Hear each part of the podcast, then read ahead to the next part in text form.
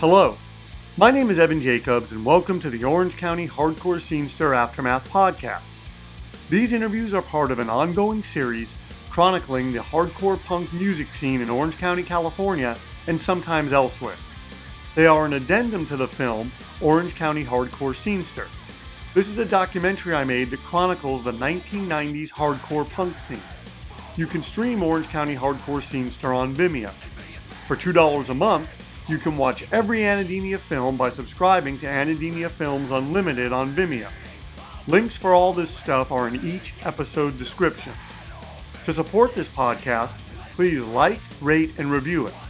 Also, please subscribe to Anhedenia Films TV on YouTube, where you can view all of these podcasts in their original video form.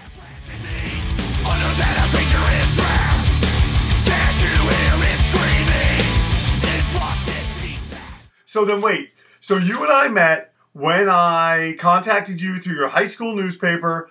I'm assuming I saw it. At, I mean, it could have been Koo's or it could have been somewhere that you were. Because where were you going to shows at that at that time, and how did you at get in? Time, I would have been going to shows at Koo's. I would have been going to shows a lot at the Showcase Theater as well. Okay. Um, I went to quite a few shows at the Showcase Theater when I was still in high school. Uh, that was really, I think, probably the primary place for me to see a lot of shows in the area.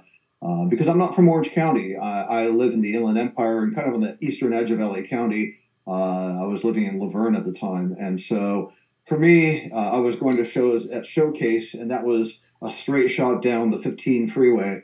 Uh, and uh, I was seeing a lot of shows over there and kind of also shows locally, though, too. So I was seeing shows at Claremont. they had what was called the Yak, the Youth Activity Center. Uh, and they were throwing shows over there. And I'd see a lot of the Doctor Strange bands play there, like Game Face and Brown Lobster Tank and whatnot. Um, so there were uh, shows happening also kind of in the vicinity.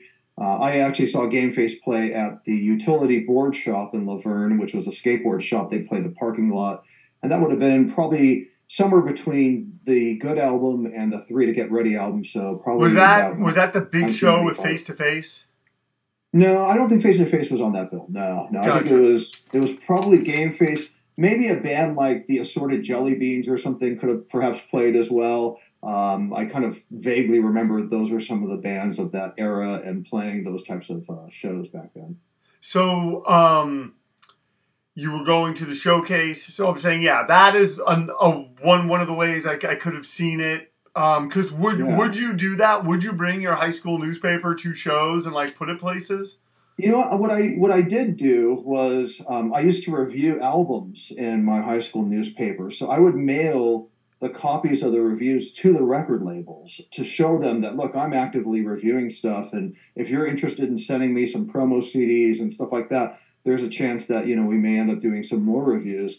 I know I did that with Lookout Records. Uh, they sent me a, a, stack of CDs afterwards. Um, I did that with Doctor Strange, and Doctor Strange sent me a, a pack of CDs as well. Um, so I did that with several of the labels that I was reviewing albums, and these are albums I bought.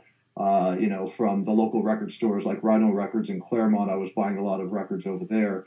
Uh, and then I would uh, review them, and then I would send them the clips out to the various record labels uh, to show that you know, hey, I'm an active reviewer. Uh, I'm interested in the stuff that you have, uh, and I'm looking to review more of this. If you have you know other titles in your catalog that you want to send me, um, then I'd be interested. And I remember I, I did send some to other record labels. I was like, hey, can I get some you know some free CDs? And um, some of them were a little less receptive when it came to that, but uh, I think because they just saw it as some high school kid looking for some free music. Um, and that wasn't exactly what, what I was trying to aim for. Yeah, I mean, it was cool to get some free CDs, but you know, I wanted to still build my my repertoire and and hone in my skills as somebody who just wants to write about music and move forward, perhaps as a career uh, in doing so. So I didn't have a whole lot of options because I didn't have a lot of money because I'm in high school, and so I, I, didn't have a lot of albums I could keep buying to keep reviewing. So I was trying to figure out a way to make all that happen. So how did you get into punk? Because yeah, yeah, I have a lot of questions because I sure. yeah yeah yeah. But let's start with that one. How did you get into this music? And uh, it sounds like it happened in high school, like it did for all of us, or maybe actually it happened way earlier than that. Oh wow. Um, I was in elementary school when I first heard punk rock. Um, there are two different things. So, number one is my brother rented Rock and Roll High School, the Ramones uh, movie. Roger Roger Corman. Roger Corman Yeah, he and, produced uh, that film. Yeah, and we rented it from a local. Uh, back then, you go to local video rental store, of course, and they would ask you, of course, back then VHS or Beta. And uh, we chose wisely. We chose VHS early on, so uh, we didn't have to switch our VCRs out. Um, but yeah, we we rented Rock and Roll High School, and that's the first time I think I ever really heard punk rock. Uh, I would have been probably in second or third grade at that point in time. Um, so that would have been the mid 80s. That would put me about 85, 86, somewhere in that range. Uh, and then my brother, who's older, he's five years older than I am, he got some punk rock records. Um, probably around 86 or so, uh, he brought home a few records that I just totally dove into. Um, he brought home Samhain's Initium. Uh, he brought uh, Black Flag Live 84. Um, we had a discharge record uh, that he brought home. So he had friends who had punk rock records that he would bring, and then I would listen to those.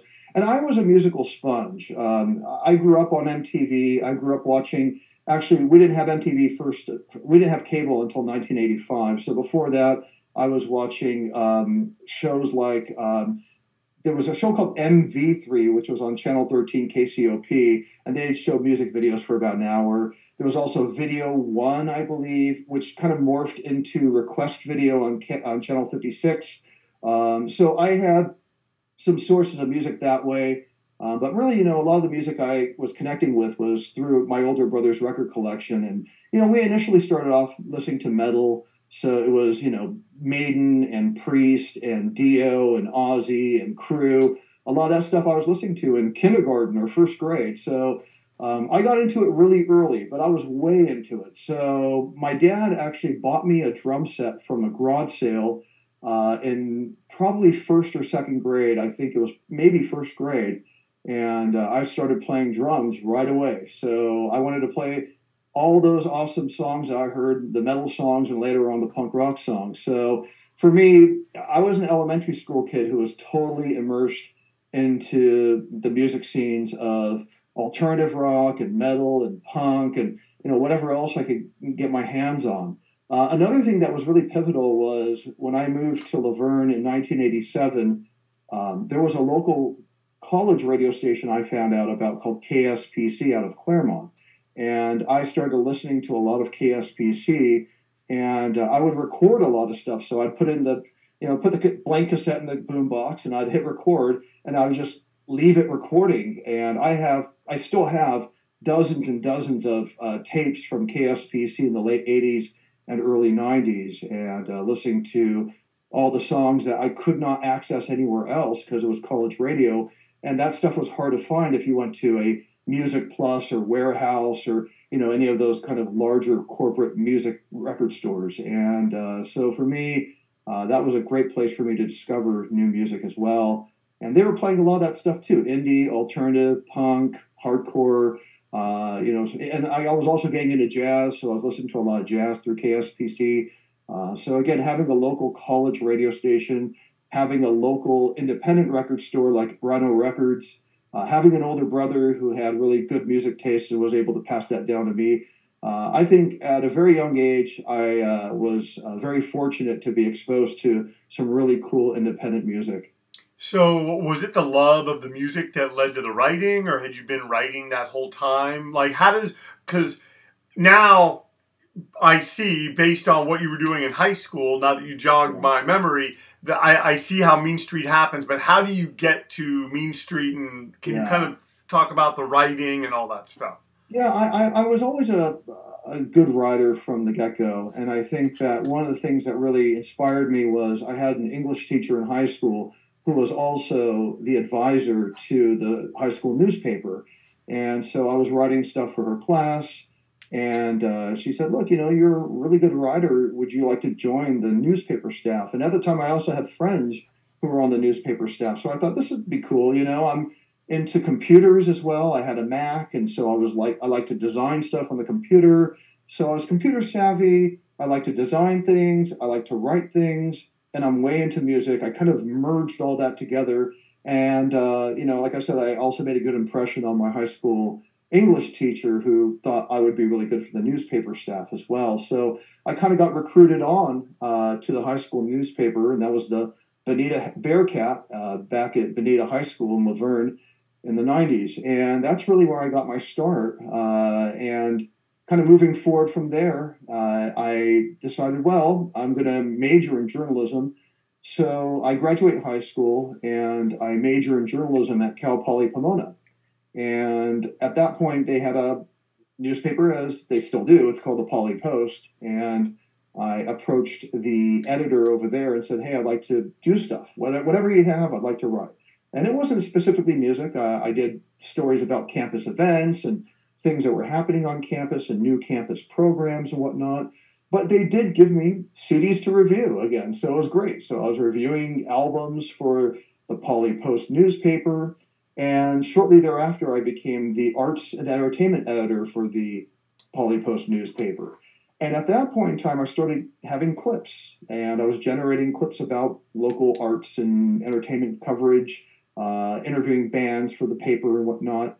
And kind of simultaneously, I happened to meet the editor of Mean Street, who was J.R. Griffin at the time. And he was actually a Cal Poly Pomona alum, and uh, he I had emailed him through my Cal Poly email address. So he received an email, and I think it was because it, I was putting an entry for Mean Street used to publish what was called the local band directory every year.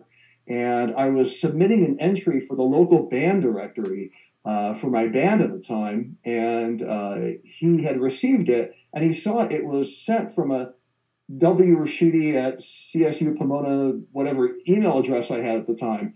And um, so he replies and says, Hey, you know, I see that you're in a local band and that you went to Cal Poly. That's cool. I went there too. And for some reason, he happened to be on campus and he said, Look, I'm going to be on campus uh, if you want to connect. And I thought, Yeah, okay, that'll be great. We'll connect. And I loved Mean Street. I, had been reading Mean Street for years prior. And um, of course, I was submitting to Mean Street my band for this local band directory. So uh, I'd already been an avid reader, and so to meet the editor to me was really you know incredible. And I talked to him. I said, "Yeah, you know, I'd like to. You know, I'm a journalism major here too, so I'm writing reviews for the Poly Post. I have some clips. I sent those to him, and he said, "That'd be great. Why don't you write for us as a contributing writer?" So that was the summer of '97. I started as a contributing writer to Mean Street, and my first story, I believe, and I could be wrong, was writing about uh, my first article for Mean Street was Rhythm Collision, yep. which was a punk band out of the Agoura area. And uh, I interviewed them. That was the very first story I ever wrote that I actually got a check for.